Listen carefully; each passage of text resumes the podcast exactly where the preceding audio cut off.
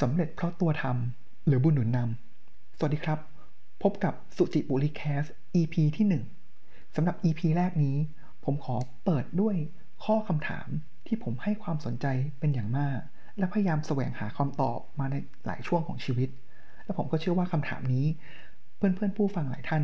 ก็เคยน่าจะเคยมีความคิดเกี่ยวกับคำถามนี้มาเช่นกัน กับคำถามที่ว่า การที่เราสำเร็จได้นั้น มันเป็นเพราะความสามารถเป็นเพราะตัวเราเอง หรือว่าเป็นเพราะมีปัจจัยอื่นๆ มาหนุนเกื้อหนุนนำเรากันแน่ เริ่มอย่างนี้ครับ ในวัยรุ่นเนี่ยพวกเราต่างถูกปลูกฝังว่าในโลกของทุนนิยม ความสำเร็จต่างๆ นานาเนี่ยมาจากระดับปัจเจก เป็นสิ่งที่เราทำเอง ซึ่งถ้าในช่วงก่อนหน้านี้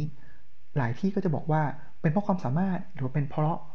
พรสวรรค์ ซึ่งมันจะเป็นอยู่ในโลกของ fixed mindset แต่ในช่วงหลัง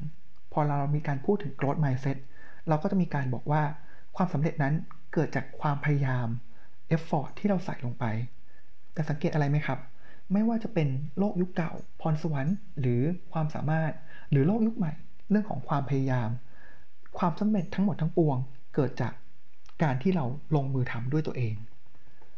มีตัวอย่างมากมายครับที่ในโลกของทุนนิยม ใช้มาเป็น reference ไม่ว่าจะเป็นคนใกล้ตัวยูนิคอร์นเจ้าแรกของประเทศไทย คุณคมสันลีเจ้าของ Flash Express หรือแจ็คมาอาลีบาบาบิลเกตหรือมาร์คซักเคอร์เบิร์กที่เป็น self-made billionaire เราก็จะบอกว่าเห็นไหมคนกลุ่มนี้เกิดมาก็เป็นคนธรรมดาเหมือนพวกเรานี่แหละ แต่ด้วยความพยายามสั่งสมความสามารถ จึงสามารถทำให้เขาเนี่ยประสบความสำเร็จได้ ในขณะอีกด้านหนึ่ง ถ้าเกิดความล้มเหลวล่ะ เช่นกันครับ เราทั้งหมดทั้งปวงก็ชี้ไปที่ความล้มเหลวนั้น เกิดจากตัวบุคคล แต่พอเราเติบโตขึ้นมาครับ จากจากประสบการณ์ของผมเองหรือว่าสิ่งที่ได้เห็นจากคนรอบตัว ก็พบว่าเฮ้ยจริง ๆ แล้วเนี่ยหลายสิ่งหลายอย่างเลย มันไม่ได้เป็นอย่างนั้นนะ คนที่เรียนดี ตั้งใจเรียน ตั้งใจทำงาน ก็ไม่ได้หมายความว่าเขาจะประสบความสำเร็จ ในขณะที่หลายคนที่ประสบความสำเร็จ เมื่อเขาเรียนอยู่ เขาก็ไม่ได้เป็นคนตั้งใจเรียนหรือฉลาดอะไร หรือทำงานก็ไม่ได้เป็นคนที่ตั้งใจทำงานหรือฉลาดอะไร เพราะฉะนั้นแล้วมันเริ่มมีจุดความคิดที่ว่าความสำเร็จเนี่ยมันมีปัจจัยอื่นหรือเปล่า ยกตัวอย่างง่ายๆอันหนึ่งครับ ที่ผมชอบอเปรียบเทียบนะครับ สมมุติว่าสตีฟ จ็อบส์ที่เป็นศาสดาของ Apple เนี่ยครับเเกิดในช่วงในช่วงที่เขาตั้ง Apple เนี่ยสมมติว่าเขาไปเกิดอยู่ในแอฟริกากลางในสับพวกกลุ่มสับซาฮาราอย่างเงี้ยครับไม่แน่ใจว่าถ้าเกิดสตีฟจ็อบไปเกิดตรงนั้นจริง ๆ เนี่ยเขาจะสามารถเป็นผู้ก่อตั้ง Apple ได้หรือเปล่า หรือมาร์คซักเกอร์เบิร์กผู้ก่อตั้ง Facebook ถ้าในช่วงที่เขาก่อร่างสร้างตัว เขาเกิดมาเกิดอยู่ในยุคประเทศไทยปี 2565 ในยุคที่หมูกิโลละ 250 บาท คำถามคือเขาจะทำประสบความสำเร็จได้ไหมนะ นั่นเลยจึงเป็นที่มาที่ไปว่าของความคิดที่ว่ามันยังมีปัจจัยอื่น ๆ อีกที่ปัจเจกชนไม่สามารถควบคุมได้ อาทิเช่น ชาติกำเนิด เกิดในอเมริกา เกิดในยุโรป เกิดในจีน เกิดในรัสเซีย เกิดในไทย ในสิงคโปร์ หรือเกิดในอินเดียบางประเทศ หรือว่าประเทศในแอฟริกา ผลที่ได้สุดท้ายปลายทางความสำเร็จมันก็แตกต่างกัน โอกาสในการศึกษาครอบครัว ถึงแม้เกิดในประเทศเดียวกัน แต่ถ้าเกิดเป็นครอบครัวที่แตกร้าวกับครอบครัวที่สนับสนุนมีความอบอุ่น สุดท้ายแล้วก็ผลที่ได้ต่อความสำเร็จก็แตกต่างกันสิ่งแวดล้อมต่างๆ นานา เพราะฉะนั้นจึงเป็นสิ่งที่บอกว่ามันยังมีปัจจัยอย่างอื่นอีก แต่ทั้งหมดทั้งปวงนะครับที่ผมเล่ามาเนี่ยก็ไม่ได้หมายความว่าเราต้อง ในเมื่อมันมีสิ่งอื่นที่เราควบคุมไม่ได้ปัจจัยอื่นแล้วเนี่ยก็คือโอเค ถ้าฉันเกิดมาแล้วอยู่ในครอบครัวไม่ดีเกิดในประเทศที่ไม่พร้อมก็ช่างมันก็ไม่ได้หมายความว่าอย่างนั้นนะครับ เพราะฉะนั้นมันจะกลายเป็นเหมือนลัทธิสุนทรนิยมเกินไปนะครับ ก็คือไม่เอาอะไรเลย เกิดมายังไงก็ตายอย่างนั้นไปเลยนะครับ หรือว่าอาจจะไปพึ่งแบบสายมูร้อยเปอร์เซ็นโดยที่ไม่ต้องอพัฒนาตัวเองหรือว่าพยายามอะไรเพิ่มเติมเลย ก็ไม่ได้จะสื่ออย่างนั้นนะครับ มันก็เลยเป็นเริ่มเป็นที่มาของความคิดที่เริ่มเห็นว่ามันมีเราสามารถควบคุมได้ แล้วก็ไม่สามารถควบคุมได้ มีบทเรียนหนึ่งครับที่ผมได้รับการเรียนรู้ได้รับการถ่ายทอดมานะครับ ก็จากอาจารย์ที่ทางภรรยาผม แล้วก็ผมเนี่ยค่อนข้างเคารพมากๆนะครับ แล้วภรรยาผมก็ไปเรียนกับอาจารย์ท่านแล้วก็มาเล่าให้ผมฟังนะครับ ผมขออนุญาตเอ่ยชื่อนิดนึงนะครับ ก็คืออาจารย์ท่านนี้มีชื่อว่าอาจารย์ยอดชัดชัยระเบียบธรรมนะครับ อาจารย์ยอดเล่าเรื่องนี้ให้ฟังอย่างน่าสนใจครับ ชาวนาผู้หนึ่งเนี่ยคนนี้ชาวนาคนนี้ครับเป็นปราดเป็นคนที่มีความเข้าใจในการปลูกข้าวเป็นอย่างมาก เขาเห็นเมล็ดข้าวเขารู้เลยว่าเมล็ดข้าวนี้เป็นเมล็ดพันธุ์อะไร เป็นเมล็ดพันธุ์ที่ดีหรือเปล่า แล้วเมล็ดพันธุ์นี้ถ้าเราจะทำให้ปลูกมันแล้วได้ผลผลิตที่ดี เป็นข้าวที่หอมเนื้อดีเนี่ย เขารู้ว่าเขาต้องทำอย่างไรกับมันบ้าง เขารู้ว่าปุ๋ยต้องใส่แบบไหน เจอดินแบบนี้เขาต้องใส่ปุ๋ยอย่างไร เขาต้องปลูกช่วงไหน เก็บเกี่ยวช่วงไหน ให้ปุ๋ยเมื่อไหร่เท่าไหร่อย่างไร ถ้าเป็นปัจจัยทุกอย่างเลยเนี่ยครับ โดยกระบวนการวิธีการของเขา เขาสามารถที่จะปลูกข้าวได้อย่างยอดเยี่ยมและได้ผลผลิตที่ปริมาณมากคำถามคือ ถ้าเขาสามารถทำได้ขนาดนี้แล้ว ในทุกๆ ครั้งที่เขาปลูกข้าวในทุกๆ ปีผลปีผลิต เขาสามารถปลูกข้าวได้ผลผลิตตามที่ต้องการหรือไม่ครับลองนึกดู ใช่ครับ หลายคนคงจะตอบว่าไม่สิ เพราะมันยังมีถ้าเกิดน้ำแล้งล่ะ แล้วถ้าเกิดน้ำท่วมล่ะศัตรูพืชลงล่ะ ก็จะได้เห็นได้ว่าต่อให้เราเก่งแค่ไหน มันก็ยังมีปัจจัยอื่นๆที่ไม่สามารถควบคุมได้ เพราะฉะนั้นอาจารย์มองบอกง่าย ๆว่า สิ่งที่เราควบคุมได้เนี่ยประมาณ 50%และควบคุมไม่ได้ 50%ใน 50%ที่เราควบคุมได้ ขนาดว่าเราทำได้เต็ม 100%แล้วนะครับ มันยังมีผลต่อความสำเร็จปลายทางแค่ 50 เอง สิ่งที่อาจารย์ยอดอยากจะสื่อก็คือ เพราะฉะนั้นแล้วปัจจัยที่เรายังควบคุมได้เนี่ยเราต้องทำให้มันเกิดผลสำลิดที่ดีที่สุดเท่าที่เราสามารถทำได้ ส่วนที่เหลือเนี่ยก็ก็เป็นไปตามเหตุและปัจจัยนะครับ เพราะฉะนั้นก็ยังเกิดคำถามต่อมาสำหรับผมอีกครับว่าอ้าวแล้วอย่างเงี้ยอีก 50%ที่เหลือล่ะ ที่เราควบคุมไม่ได้ล่ะเราต้องทำอย่างไร หรือเราจะต้องวางใจกับสิ่งสิ่งนั้นอย่างไร ซึ่งในช่วงปีใหม่ที่ผ่านมานะครับ ผมก็เจอคำตอบที่ผมรู้สึกว่าเฮ้ย มันเป็นจิ๊กซอสำคัญสำหรับคำตอบนี้เลยนะครับ ก็เป็นช่วงที่ระหว่างที่ผมไปปฏิบัติธรรมเสร็จแล้วนะครับ ก็มีการพูดคุยของผู้รู้หลาย ๆ ท่านนะครับ ขออนุญาตเอ่ยชื่อนะครับ ก็จะเป็นพี่เรือรบที่เป็น corporate trainer นะครับ แล้วก็เป็นผู้ทรงภูมิอีกท่านก็คือสินแสชื่อสินแสกวีโรจน์นะครับพี่เรือรบตั้งคำถามกับสินแสได้อย่างน่าสนใจครับ ว่าในช่วงปีโควิดที่ผ่านมาเนี่ยครับในหลาย ๆ ครั้งเนี่ยครับ ทางพี่เขาเองเนี่ยสามารถตัดสินใจ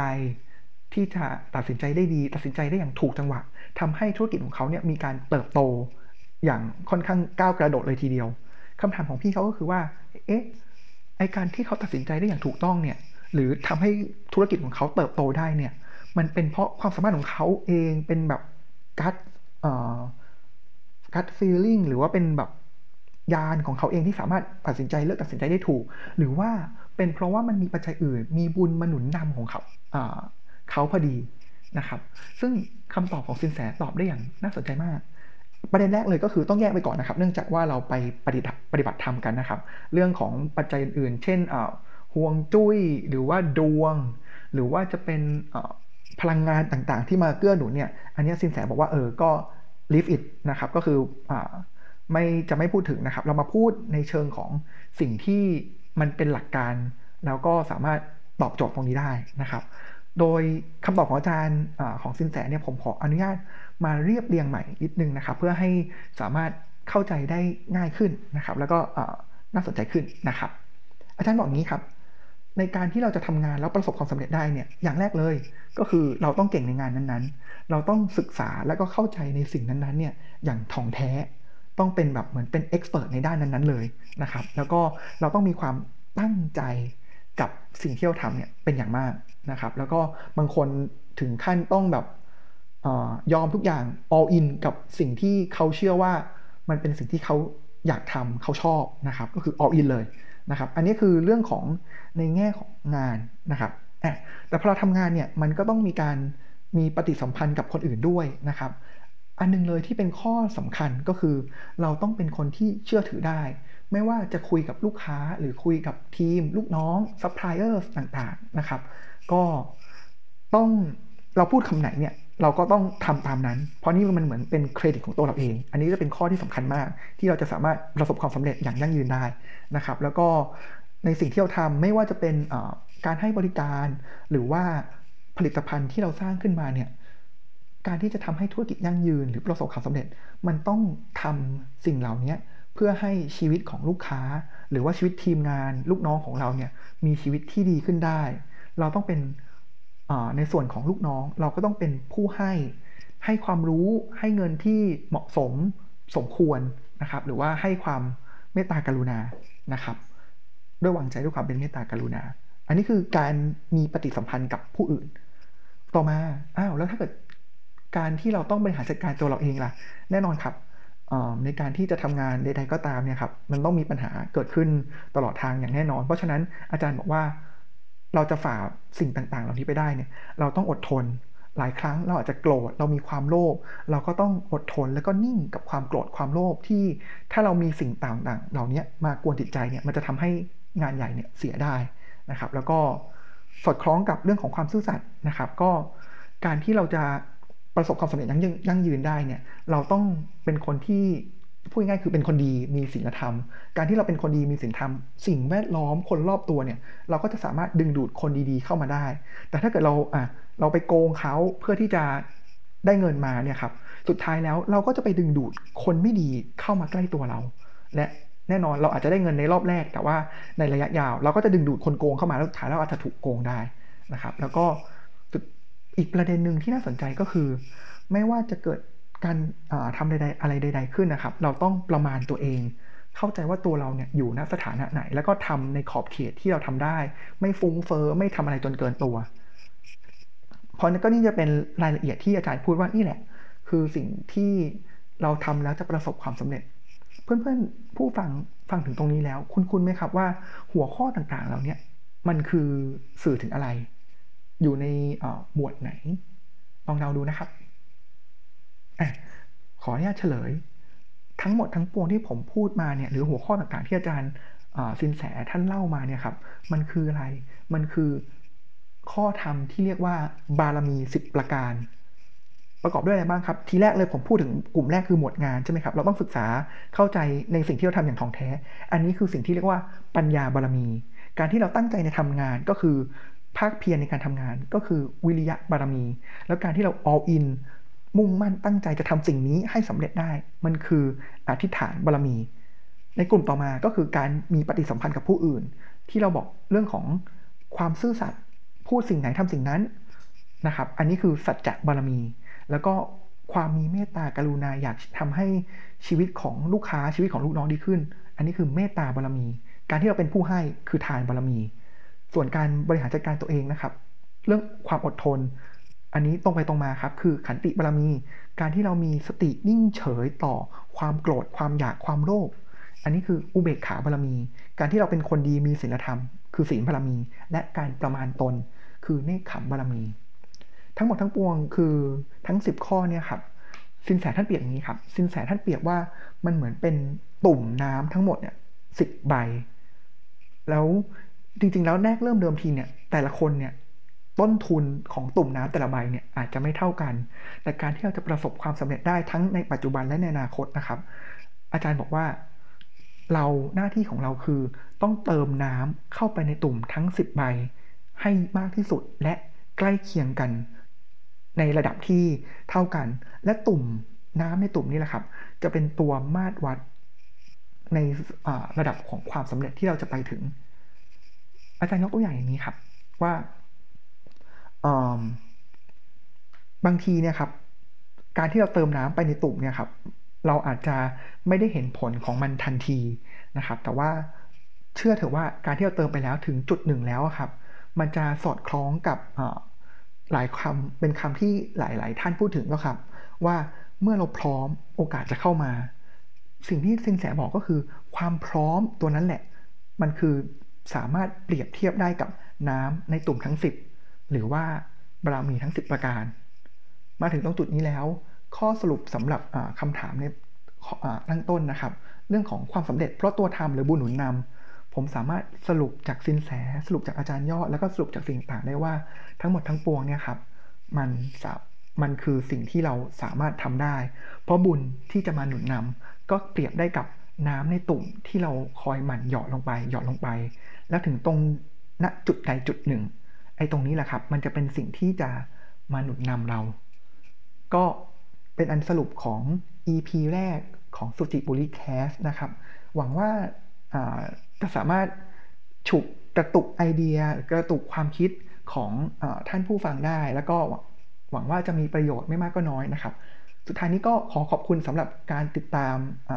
SuJiPuLi Cast ใน EP 1 นะครับ สวัสดีครับ